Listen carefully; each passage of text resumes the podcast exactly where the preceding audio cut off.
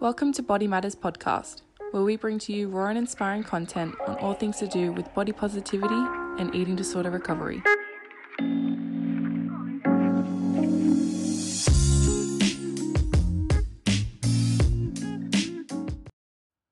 Before we begin, I'd like to acknowledge Aboriginal and Torres Strait Islander people as traditional people and traditional owners of this country. We acknowledge with gratitude First Nations communities for their continuing care and connection to the lands or waters with which they have protected for thousands of years. We pay our respects to elders past, present, and emerging, and recognise that First Nation sovereignty was never ceded. Welcome to the podcast.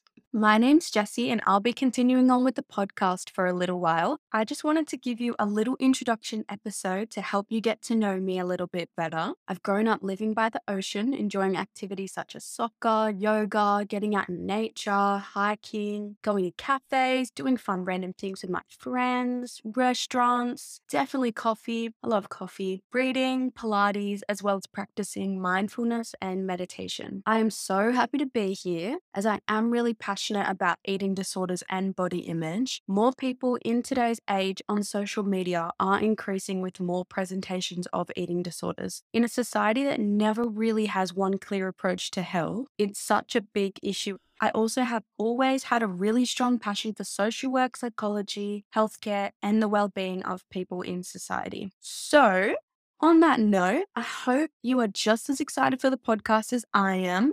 I've got some amazing topics to come, including eating disorders with anxiety, ways of being spontaneous for those who experience over controlling, a podcast on eating disorders and neurodiversity, as well as lots more amazing ideas to come.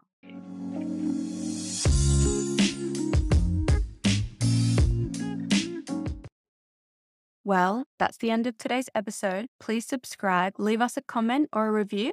If you would also like to learn more about Body Matters services, you can check out our website at bodymatters.com.au. Thanks for listening.